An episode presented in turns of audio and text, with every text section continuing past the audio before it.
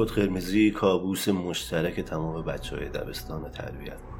سر کوچه تنگ دبستان و گاهی زیر تاقیه وسط کوچه می‌ایستاد پشت یک گاری عهد دقیانوس و لواشک می‌فروخت.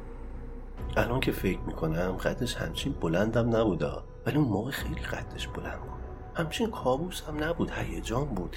مدرسه که تعطیل می‌شد می‌ریختیم تو کوچه، پای گاری وامیستاد و لواشک لوله شده رو با ولع بیک می‌زد.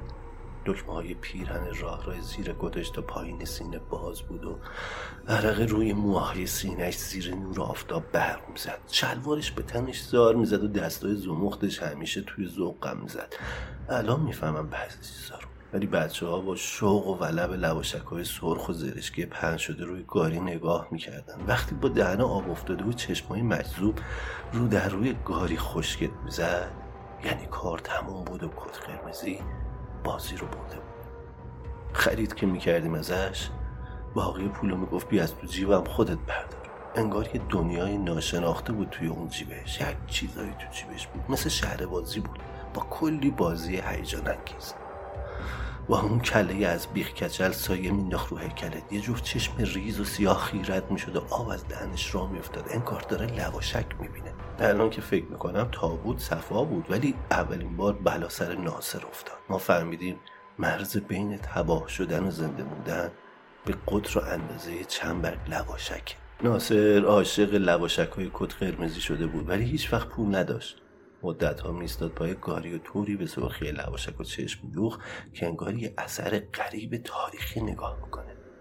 اون روز همین که مدرسه تعطیل شد و زیر تاقی رسیدیم، ناصر رفت پای گاری و گفت نسیه میدی؟ کت قرمزی خندید، برق چشاش خورد به صورت ناصر، گفت مرچه چیه که کله ماچش چی باشه؟ دوباره خندید. ناصر گفت فردا پولیشو میارم. کت قرمزی گفت یه شرط داره، باید چشاتو ببندی، من خودم لواشک رو میذارم دهنه. قبوله؟ ناصر یه لحظه هم فکر نکرد و چشاشو بست. کت قرمزی این ورانورش رو یه نگاه کرد، یه تیکه لواشک از برگاه کند، رفت سمت ناصر، گفت دهنتو باز کن ببینم خوشگل بزن. ناصر طوری دهنشو باز کرد که انگار داره خمیازه میکشه. کت قرمزی خم شد، توف کرد توی حلق ناصر. ما اون طرف زیر سایه درخت دیدیم که ناصر به سلف افتاد. نخندیدیم، نمیدونم چرا، ترسیدیم.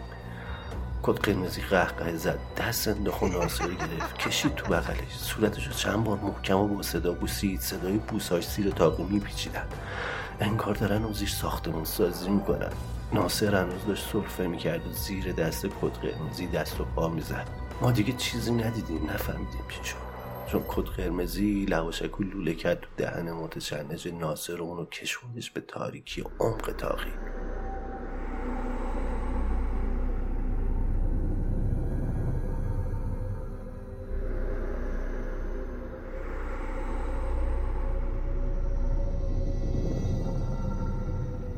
ما هم فرار کردیم. از فردای اون روز دیگه ناصر رو ندیدیم. ناصر میومد، اما انگار خودش نبود، انگار یه بچه دیگه شده بود، انگار یه بچه نسبتاً مرده بود که یه روز اسمش ناصر بود و عاشق لواشک بود و حالا زیر یه کوچه تاقی تنگ گم و گور شده بود و ما دیگه از زیر تاقی رد نشدیم و دیگه هم حوس لواشک نکردیم. ولی هر روز کت قرمزی رو میدیدیم، هنوز هم میبینیم.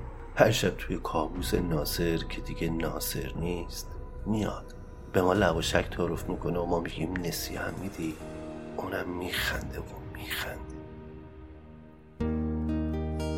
ادامه بده به لبخند، به نگاه، به جشن از همون حرفای ساده بزن. مثلا بگو چه روز بدی، چه غذای بی‌نمکی و هوا چه گرفته است.